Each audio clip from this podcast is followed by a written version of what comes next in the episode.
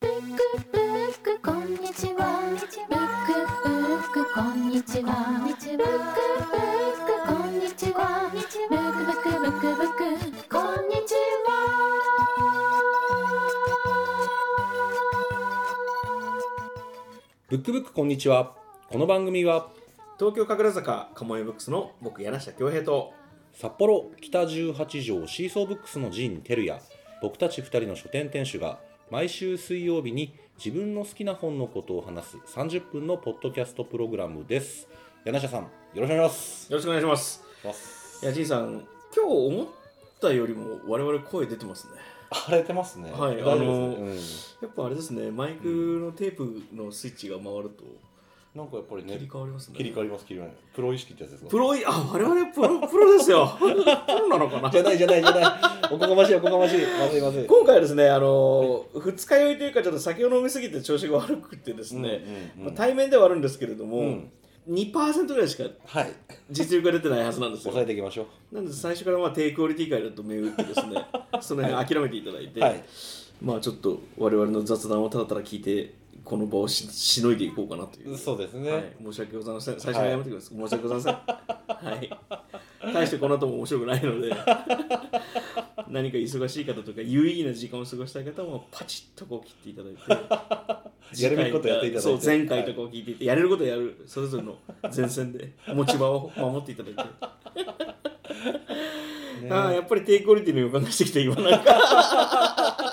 そう今日はあれですね、うんあの我々この2日間ほど、はいあのご一緒しまして、はい北海道はニセコの方に、はいえー行ってきましたね、まあ、その前にもちょっとまた酒飲みすぎちゃったっていうのもあるけれど そうなんですよねおかしいなおかしいな、うん、まあ夏の約束と言いますか、はい何回だろう、まあ、公開収録でですね、うんうんうんニセコで、まあ、牛タスの久志さんと、うんまあ、一緒にお話を聞いて、、はいい、でいつかまあオンシーズンうんにうんうん牛タスが空いてる時にも来たいねっていうので、うんまあ、約束というわけじゃないですけど、まあ、そこに来たくて我はい々はが、いはい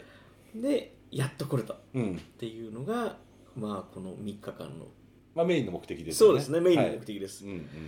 いやーよかったな牛タスういやーやっぱり素晴らしいですね、うんまあこの時期に行けたっていうのもあの、ん、うん、ちなみにこうのんリスナーの方にお伝えすると、牛タス冬の間しか営業してないバーなんですけど、1月2月あたりはピークなんですよね、うんその忙しさの、うん、クリスマスの後ぐらいからそこら辺そうですね行ってましたねだからこの3月入っていったのがすごくちょうどよかったというか、ちょっと話す時間もあったりとかね久志さんと、もうちょっとした行列のできるラーメン屋みたいな状態になるって言ってましたも1んね日4500人入ると言ってましたから400人かすごいな信じられないですよねバーではあ毎日1000杯ぐらいのだからこうカクテルをシェイカーを振り続けてるんですよね先輩そうそうまあそういう意味では3月に行けて、うんうんうんまああのそれでもお客さんいっぱい入ってましたけどね、入ってましたねまあでもちょっと2月とかに比べたら余裕があるうんうんうんうん通常営業というのかな、まあ、余裕がある時に今行けてよかったですね。あの気になる方は、公開収録のですね久し3回をはい上上下間前後後編あるので、500円で薄氷薄氷を作って、はいその日来てくれた人は返金しますとまで言わし めたそのあれ結構貴重なインタビューだと思うんですよね。面白かったですよねあの日ブックブックこんにちはいや牛タスそのアジアとかのリッチな人たちがすごく来てて、うんまうあ、んニセコっていう街がそうなんですよね。おそらくそのシーズン中はうんかなりお忍びで来てる、うん、まあ、VIP みたいな人も多いみたいなうん雰囲気ありますよね、ううんんなんかシンガポールだかどっかだかのホテルを経営、所有してる方とかがうんなんか普通になんかこのウイスキーいいねとかいうような話をしたりとか、はいはいはいはいはいそういうアッパーな牛タスはいのはいはい一番最初の頃を聞けるというですねそうですね 貴重な結構貴重だと思うんだよいなや本当ですよねうん、回なのでニセコ公開収録回の第1回と2回をぜひ聞いてみてください、ぜひぜひ聞いていただきたいですね、 3回と4回はブックブックこんにちはのロゴとかを作ってくれたデザインのですね、はい大川直哉さんの回で、はいなんか驚くほど低クオリティなジンさんのモノマネが聞けるという ですね一部でカルト的な人気こんに一ち部は熱狂的なファンが ジンテルヤですっていう雑なちらもよかったら聞いてみてください、い、はい、ぜひ Hello, book book. やー調子悪いけどいきますか行きましょうえでもなんかやっぱこう対面収録だとリズムがちょっとこうポンポンポンってありますね、はいうんすいませんそうてんこ盛りだけどリズムはリズムはいいんですよリズムはいいんですよ、よリズムだけでうんはいリズムだけでやらせてください今 日内容上音なし上音なしでもうリズムだけでやらせていただいてはいそうですねあのバーギュータスのうんチーフバーテンダーさんというのかな、うんまあ、ヘッドバーテンダはいはいはーいさんのシンさんという方も合流してくれてそうですそうですアテンドして一緒くにれて飲んだんですけれども、シンさんとジンさんはあ点がつくかつかないかだけだシンさんジンさんお確か に確かにはもう10年来の友達そうなんですえっともともと僕が10年前にニセコで働ワンシーズンだけ働いていた時があってですね、うんうんうんでまあ、その時ひどい生活を送ってたんですけどニセコで もその時にあのよく行ってたお店に、うんまあ、しんくん働いてまして、うんうんそれからの出会いだから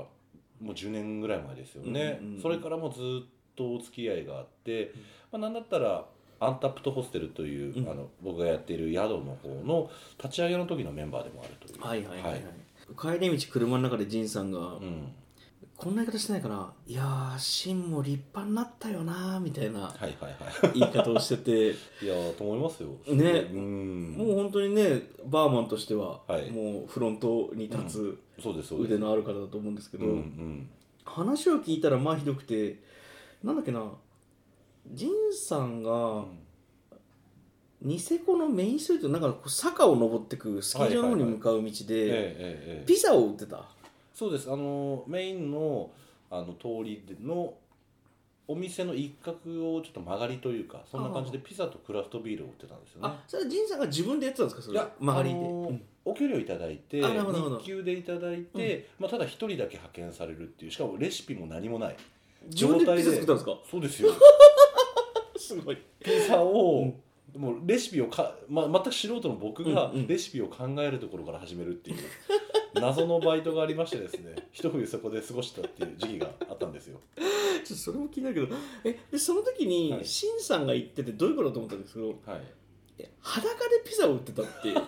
いや聞いたんですよ、あのね裸ってどういうことですかあの裸です裸っていうのはその、はいネイキッドな状態ネでイすキッかドな状態ですあのーラですラ善ですしかも善のラいやそれはねあのちょっとここまあどう言っても誤解があるし真実だからあれなんですけど、うんうんニセコっていう街がですね今だいぶこういろんな資本というか、はいはいはい大きい会社とかも入ってきえてえかなり綺麗な雰囲気になってますけうど、んうん昔はですね昔っていうのは10年前ぐらいかなもっとさらに遡るともっとぐちゃぐちゃだったんですけど、へえまだなんというかね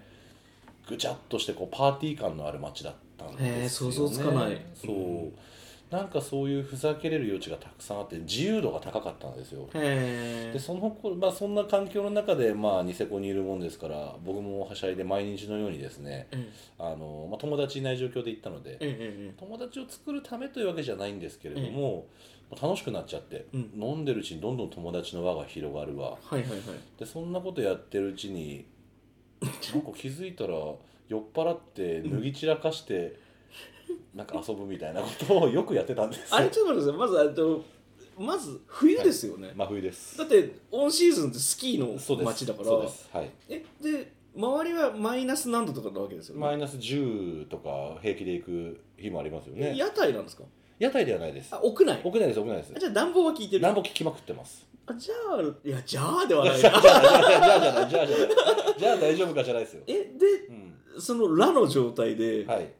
あのんお客さんはどういういやそれねえあの毎日別に全裸でやってたわけじゃないちゃんとやってました よあのなんかねたどうまいうこと、たまたま、まあ、パーティーみたいな雰囲気になったのかなうんなんかそれで僕も酒飲んで仕事してる日があって、うんで結構ベロベロになってて、うんうんでそこに友達が結構来てくれて、うんうんやんやんやんやんやってるうちにだんだん盛り上がってきて「うんあいい!」みたいな感じで、うん勢いで服を脱いだままピザをこねてたっていうそういうことをやった日があったぐらいの感じでありましたありま あした。そうかいつも全裸営業ってわけじゃないや くそんな店 どう そうなんかそういう売りのピザなのかなそういや違う違う違うう売りになってないそれやばい店やばい店全裸営業そうそうですかはシンさんが全裸でピザってどういうことなのかなと思ったらいいやそういう日が本当になんかね飲むと今はそんなこと全くしないんですけど、え飲むとなんか脱いだらとりあえずちょっと盛り上がるじゃないです かそういう最悪だそうそうそうそうそうそういうことをしてた時期があったななるぁてんてんてんみたいなぐらいの、なるほはどねい何にも美談にならなかったななんか俺ちょっと恥さらいしてやい終わやるいやいややめてもらっていいいですやかいこやれいやなんかピザをピザを全裸ってマジで想像つかあまあそういうことですねそうですわかりましたそうまあです事実しか言ってないですそうですねね単なる事実しか言ってないので、はい、お許しいただければわ大丈夫かなこれ 大丈夫ですよその大丈夫です薄氷ではい売ってたバーもあるわけです しブックブックこんにちはピザのレシピって結局何を作ったんですかいやなんか5種類6種類ぐらい作ったんですけど、ええまあすごい定番のマルゲリータえですとか、あとはハワイアンみたいなパイナップルあパイナのッちプょっルと甘めのものもあった方がいいかなあ美味しとそかあとバジルペースト使ったあのジェノベーゼみたいなはいはいはいはいやはいつとか何種類か作ったなで僕もともとあの昔ドミノピザでえあ働いてたっていうのもあったのでそれ神楽坂とかでですかあえっ、とね西新宿店西新宿 店なので、うんなんかその時のこう感じを思い出しながらまあ定番ものこれぐらい用意しときゃいいかななるぐほらどいの感じではいえ生地から作ったんですか生地だけ多分その種が生地を売り出したいっていう目的でうんあのニセコに店を出した会社があって、ええその生地だけは冷凍でこう玉になった状態で送られてくるんであすよなるほどなるほどでその上に乗っけるレシピが何も決まってなく てとんでもないなと思いなすがらごいですね、はいなんか牧歌的ですねそれはそれ そうなんですよそれでよくやれたなみたいな確かに仁さん僕2回目か3回目に会った時も、はいはいマジで3秒ぐらいで全裸になってましたもんねすごい早っって思った覚えはあの柿次郎君たちとそうそうそうそうそうそうですよね最悪の夜だったなあれもな最悪でしたねでも確かに脱いだ瞬間盛り上がったなそうなんですよマジックはかかるんですよ、僕ンさんがいいなと思ったのうがん、シンさんは絶対脱がないんですよねシーン絶対脱がないですまあそれ普通だと思うんですけはいど、はい シンさんがなんで脱がないのかっていうと、うん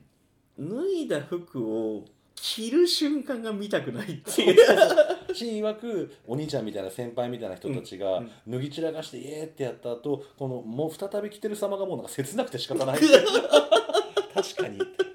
それ盲点だったみたいなそうか、いいですね誰しも若い頃はありますね若い頃の話にしていいのかこれまあ30超えてたけどなそう そうブックブックこんにちはシンは本当にもう10年彼彼がだから20代前半から知ってるんですよね、うーんで今みたいなシュッとしたもう海外経験も積んで、うんうんもう堂々としてる雰囲気のまあ昔からあんな感じでは全然変わらないんですけど、うんうんやっぱりこうキャリア積んでいくに従って立派になってるというか、うんうんオーラをまとってきてるなって感うんじ確かがにするんですよねス。マートでしたしね昔なんかなんか鶏の唐揚げにこれ白鳥の肉だよって言った ら信じちゃうような なんかねピュアネスがあったんだけどえそうなのそうなのみたいなちょっと待ってくださいはい鳥鳥の唐揚げで、はいうんえ普通にこれ食べてますよねはいはいみんなで、はいはいはい、まあ2人でもいいですけど、はいそこで仁さんはなんでこれ肉これね僕がねうんガって言ったわけじゃなくて松っていう友達がいるんですけど、うんうんあの松っていう友達が「しんこれあのこの肉はあれだからと白鳥の肉だから」って言ったら「ええっていや普通と止まりもしないじゃないですか、うんうんうん何言ってんだい、うんうんでシンはそこで「そうなの?」みたいな感じになっちゃうっていう可愛いけどう白鳥のんなんか白鳥の残儀白鳥の唐揚げって山下さんこのエピソード好きだよね僕このエピソード大好きなんですよなんでだろう白鳥白鳥すごいですよねその白鳥この肉白鳥だよってすげえなと思ってそんなボケ方僕できないなと思っていや本当頑張ろうと思いました頑張ろうと思いましたすいませんこれは僕が好きなエピソードなんで、はいはいはいはい,、いや、ぜ今やひね残したいと思いますそんなこと一瞬こう信じちゃうようなシーンあがー今や複雑なカクテルまで作っちゃうなんて、ね、確かに複雑なカクテルそうですねい ろんなレシピのね、カそうクでテすルねを頭に入れて覚美え味てし。かったもんな、ねまあ美味しいですね久志さんが作ってくれただうんけどまあその日はねしんさんオフだったので、うん我々と、一緒に付き合ってくれて。はいはい自分の働いてる店にうん行くという、ブックブックこんにちはなんか今日朝起きた時最悪でしたね朝つらかったなちょっとこうコンビニで買ったねそうだワインちょっとあの甘いやつを最後買っちゃってそれを寝酒に飲んじゃったんですよね、そうですすねだから仁さんが前の日に、うん、まあニセコは閉まるのがまず早いとそうそうそう店がそうそうそう11時ぐらいには大体閉まるから、うんうんまあ宿に帰って、うんちょっと飲み直して、うんうんまあ、解散するのもいいんじゃないのっていう、はいはいはい寝るのもいいんじゃないのっていう感じで、うんうんうん途中のローソンでうん適当な酒を買ったらそうなそんですよれが言ったらあれだけど大外れでそうですね甘く甘い甘ったるいナイアガラのワインでなんか残りましたねあれねなんかケミカルな感じがありましたねコンビニワイン、うん、でとても贅沢なことにバーギュータスうのん、営業が終わった後に、うん2階のラウンジというのかな、まあはいはい2階を開けてくれて、そこで久志さんだったり新さんだったりと、うん我々うで、んもうワインを2本そうですねゆっくり飲んで、はいいろんな話をしてっていう、んんうん最高に美味しいワインを2本そうそうそう飲んだ後に宿で最低なケミカルワインを飲 んでべちゃべちゃす るそうそうそうそうそうそうあれんあれですよね残ったのあれがきあの二日酔いの理由だと思いますねですよね、その前うのん日本酒とかワインとか全然悪くなかったもんな結構朝辛かったなね僕も朝そんなに弱くないけどう、んなんかうーってなったもんな、うんそう二日酔いねなかなか尾を引くようになりましたよお長引くようになりましたよ実際そもそも二日酔いって結構ありますいややっぱり人並みに飲み過ぎた翌日はやっぱり辛いですよねはいでもただどこからどこまでが二日酔いなのかってあんま自分でよく分かってないところはあるかもしれない頭がガンガンするじゃないはないです、僕もないな、うあん、れただなんかうー重い辛いぐらいのあうんーそれも二日酔いか確かうに、んじゃあ頭ガンガンするとかはないですね僕もないな、うんじゃあまあこれ二日酔いですね我々そうですね二日酔いなのかなその初日にやたら飲んだっていうのもあるから単純な疲れなのかなそれもあるかもしれない 2日連続だしね二日連続そうだから北海道特有のね二日酔いの直し方をは今い日ちょっとやろうと思ってたんですけど、えはいどんな直し方なんですかそれはもう温泉とスープカレーです 端的に言うと、はいどっちが先なんですかどっちできれば温泉で汗流した後に、お腹空かせてスープカレー行きたいみたいそうかこれはあれですねデトックスですねなデトックス汗で出すというのが、はい僕の二日酔いの直し方そもそも二日酔いの直し方よりかは予防なんですけど、はいはいはいどんなにしんどくても寝る前に熱いシャワーを浴びとくと全然違い残らまなすいねですよね確かにそれは全然違いますよねこれでも考えたら仁さんの温泉とスープカレーとうん似てるかもしれないですねはいはいはいはい一回汗流しとくとそうですねぬ酒の抜けが違うっていうなんかねそれも本当に迷信とまでは言わないけれども、うんデータではなんか別にサウナ入ったから酒が抜けるとかそういうことではないらしいんですよね、まあ確かにそうだな肝臓で分解してるわけだからそうそうそう汗は関係ないですもんねでもなんかそんな気になっちゃうっていうか温泉のスープカレーもそういう気にさせてくれる確かにこれでも僕思うんですけどその二日酔いって時点でもう配線処理じゃないですかそうそうなんですよ前日にどんだけしんどくてもシャワー浴びるができたはいが一番いい気が一番いいですしよねますね一番いいああスープカレー食べたかったなねえまだチャンスありますからそうですね、はいまだチャンスありますありねますブックブックこんにちはジェイさんこれをお聞きの方たちうにん一回おすすめのスープカレー屋さんをはい適度に上げていただいてもいいですか、そうですねあ質問変えます、はい僕がうんあと1日しかす札幌に滞在できないはいはいはい何か国に睨まれたとかうなんんで、うん国外退去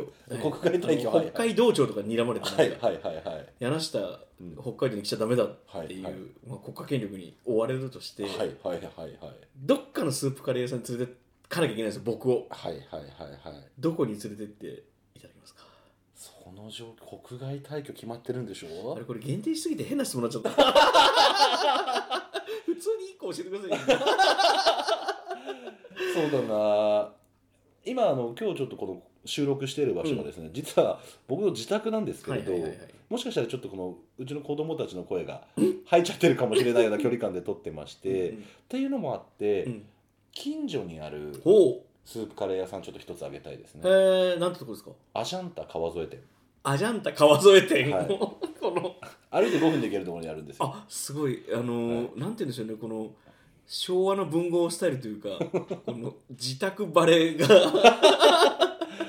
すぐバレるから電話番号公開みたいなそうですねアジャンタ川沿い店のはい5分の距離に人生の家があるってあいりう、ますそこかないえー何カレーがやでもスープカレーですようん一択でスープカレーなんですけどその中の具がちょっと選べる、はいはいはい鶏とか鶏野菜ラム、はいはいカシミールっていうメニューもあるんですけどラムいいなカシミールうん、カシミールはヨールヨーグルトがちょっと入ってる、へあーのスープのスープ自体がちょっと違う感じのカレーなんですけえど、ー、美味しそうどれも美味しいですね、へーそこのあのアジャンタは自分でちょっと野菜とか持っていくとそれ上に乗っけてくれたりするんですよ、へーちょっと火入れたりとかしてえー、夏場とか夏場じゃないや春とか餃子ニンニクっていう、うんあのうんアイヌネギって言われたりするんですけれうどんうんそれが取れる時期とかにちょっと持っていくとコツッとこう火通して炙って上に乗っけてくれたりとかへそういう楽しみ方もできるのでえ、すごいうん、かなり柔軟な観光客がフラッと行っても行けるんですか、観光客はかなり行きにくい場所にあるし、まあそうかはい、なかなか観光客の人は行かない本当地元のスープカレー好きがたどり着くお店っていう感じですねおそらくなるほどはいまあいっぱいありますよ他にもまあでしょうね、はいアジャンタでも川沿い店、はいあれ川沿い店以外もあるんですか川沿いでアジャンタイ中之島とか元町とか数店舗ありますね、えうーん、川沿いほん店が一番いいわけではなく、ほんとね好みだと思うんですよあでもやねっぱ違うんですね味がちょっとずつやっぱ違いますね、へうんまあじゃあご当地が一番いいですねご当地が、うんはいいいと思います、わかりましたスープカレー食べてえな、ね、ちょっと最後食べていきましょうよなんかねもし可あ能だっりたらありですね、うんありですまあと言いながらあのさっきもカレー食べたんですそうそうそうそうでもすちょっと違うもんですねカレ違いまーすライスとうんスープカレーは別物ですねはい、ちなみにこれも一応あのお伝えしておくと、うんカラバトカリーですねさっき言ったカラのバトカリー南区の端っこの方にある、うんこうなんていうんだろうチキンのあの油でじっくりこうう、ん煮てるようなうん感じの無スパイ水スカレー無水カレーってういうジャンルに入ると思うんですけどパキスタンカレーかなあパキスタンなんだ、ここもでも地元の人には人気の美味しいカレー屋さんなんですけどい、や美味しかったですね、うんうんうん本当に具がまあ玉ねぎとかもありましたけどもうシンプルですよねほぼほぼ肉ですよね肉って感じ肉カレーって感じですよねそうそれにうんお米に乗っかったっていう、うんまあレタスというかサラダはついてきましたけど、はいはいはいキャベツのサラダは、うんうん、う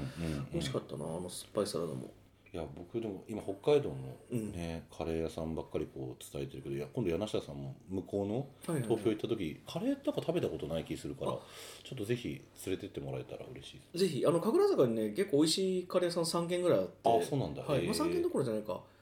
スープカレー札幌の人に勧めるのはちょっと恐縮ですけど、はいはいあるんですかカラカウアっていうあのへえひらがなでカラカウアっていうはいはいはいカレー屋さんがあうのんそこはねスープカレーっていうメニュー表記はしてないんですけど、うんうんうんうんまあ、出てくるものはスープカレーなんですよへえそこね美味しいと思うんだよな、はいはいはいなんかね二日酔いああれメニューにも書いてあったかな二日目に聞き二ま日す酔いに効くみたいなこと書いてあった気がす えるーやっぱりそうだなんかあそこ書いてあった気がするあ本そうい当えばにやっぱり聞くんだなでもなんかねちょっと次の日調子いいんですよはいはいはいはい二日酔いに書いてあった書いてなかったかもしれないごめんなさいあのこれ僕の今捏造かもしれ ないですけどでちょっと食べると調子よくなるんですよはい一はい番はいのはいはい調子がはいあとは思いの木っていう、うんあのー神楽坂上の交差点のすぐ近くにあるインド料理屋さんっはいはいはいはいはいていう名前なんですね、うんうんうんうんインド料理思いの木っていう、はいはいはいここのカレーも美味しいですね、えあとその神楽坂上の交差点の思いの木を挟んだアヒル社っていう、うんおいいいバーがあるんですけど、うんうんえーそこの隣にあるタピってうんういうんうんカレー屋さんもすごく美味しくて、えーもうすぐね春なのであのいちごのカレーとかがあるんですよえ面白はいそうで、はいちょっと想像つかないじゃないですか、はいはいでね色もね結構綺麗な色でうーんでもデザート感というかちゃんとカレーなんですねへえちゃんとご飯として成立してるご飯感がじ成立してますなんへーか僕が適当に作っていちごカレー作って多分食えたもんじゃないと思うんはですいけはいどはいはいはいそこはあまりいちごカレーが名物ではなくて、うん本当にあうんのいろんなカレーを作ってる中で、まあ、シーズンのもへえのに合わせてフルーツばっかりではないんですよ、うんうんうんっていうのを作ったりとかへえなんか今日あれですね今回グルメガイド番組み たいなだって美味しいもの話してるのが一番楽ですね そうですねちょっと食べたくなってくるなやっぱ話してるとはいですね、うんいや神楽坂ねカレー屋さんいくつかありますね、はいはいはいはいはい松屋もありますね、はいあ松屋ねええ松屋のカレ山岡ー屋ありますよ札幌にはいやそう山岡屋のね話したかったんですよ 僕そのいや今じいさんながか俺ねそれねガリンコ号と同じ予感がしてる今 なんかわかんないんですけど、うん、むせちゃった じゃああの時間ももうギリギリだというふうにはい指示が出てるので、はい次回へ続くそうですね山岡屋の話次回こだどれだけのニーズあるのかわかんないんこですけれどはニーズありますよみんな聞きたいもん山まあ岡屋山は、岡屋は誰しもが通ってる道ではあるからそうですねそれぞれの山岡屋それぞれの山岡屋それについてちょっと次回交互期待ではいはいでは続く